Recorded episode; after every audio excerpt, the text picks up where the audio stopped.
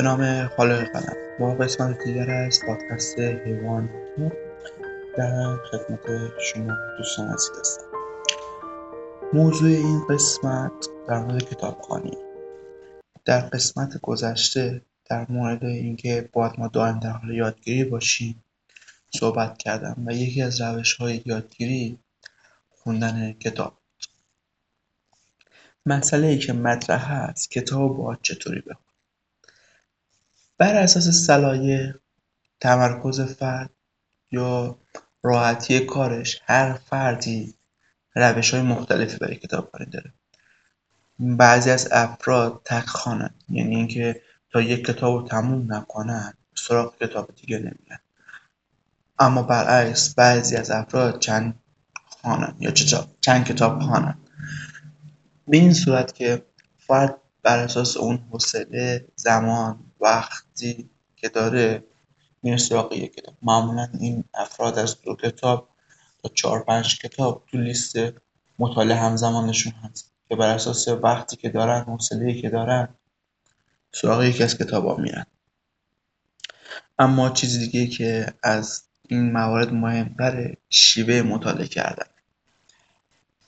اگه بخواین کتاب رو به صورت بخونین که از هر خطش نکته در بیارید از هر خطش دنبال یه ایده باشید و یه جوری تمرکز بکنید. مثل اینکه این کتاب درس رو می‌خونید.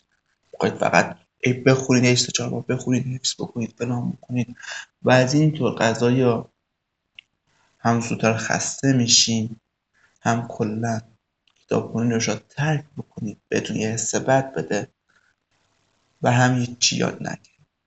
کتاب رو باید به خاطر لذتش خوند به خاطر اون حس خوبی که به آدم میده. وقتی کتاب اینطوری می‌خونید هم راحتتر می‌خونید هم تمرکز بیشتری دارید هم لذت بیشتری می‌برید و عجیبتره موقعی که اینطوری می‌خونید ذهن نمی‌دونم چه کارکردی داره ایده های بهتری به ذهنتون میاد. چیزهای جالبتری به فکرتون میاد. برای همین همیشه توصیه می‌کنم کتاب فقط به لذتش بخونید. اما موقع خوندن کار مختلفی می‌تونید انجام بدید. بعضیا هایلایت می‌کنن جایی که به نظرشون مهمتره که بعدا می‌خوان بیان مرور بکنن. بعضی از افراد گوشی کتاب کنار کتاب یادداشت می‌کنن برداشت خودشون بعضای دفتر کاغذ سررسید یا هر چیزی که بتونن روش بنویسن و کنار دستشون دارن به جای کتاب رو اون یادداشت می‌کنن. بعضی افراد بعد از پایان هر بخش فصل و در پایان کتاب یه خلاصه از زبان خودشون می نویسن برداشت خودشون از کتاب می نویسن چیزایی که به نظر خودشون کتاب می‌خواسته بیان بکنن رو می نویسن تا بعدها که بخوان این کتاب رو مرور بکنن. فقط به یادداشت خودشون مراجعه بکنن. همه اینا به شما بستگی داره که با چی راحت دارید من خودم به شخص هایلایت می‌کنم گاهن می نویسم ولی از اینکه کنار کتاب بنویسم خوشم نمیاد. اصلا برای همین کنار کتاب هیچ وقت نویسم ولی روی دفتر داخل دفتر روی کاغذ می نویسم متن کتاب هایلایت می‌کنم. تا موقعی که دنبال نکته مهمتر هستم با مراجعه سریع بهش بتونم بهش برسم.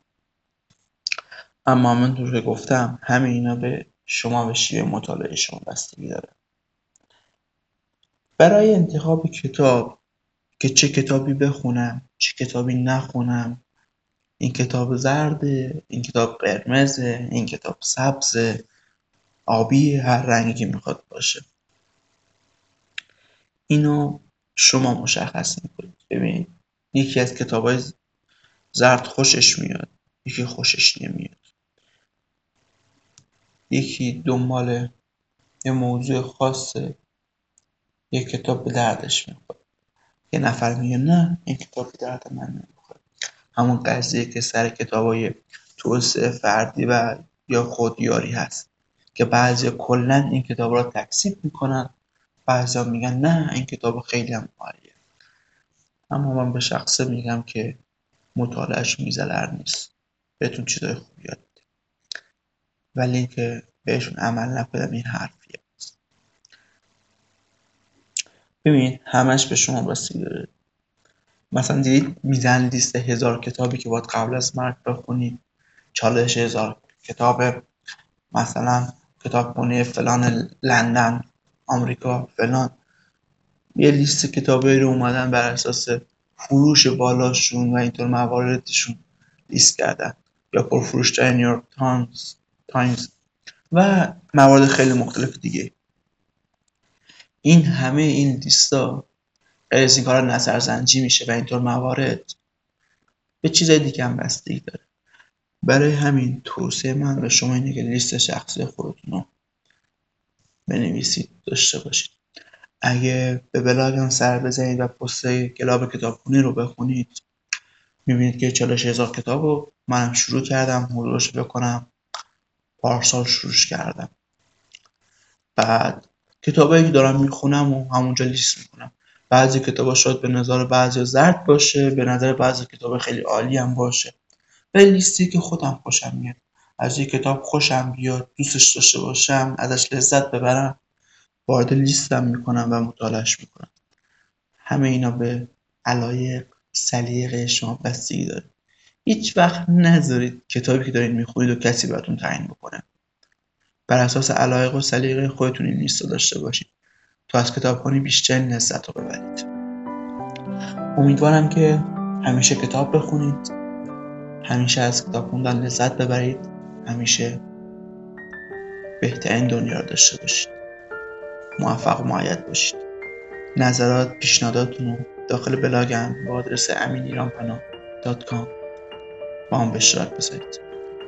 ممنونم.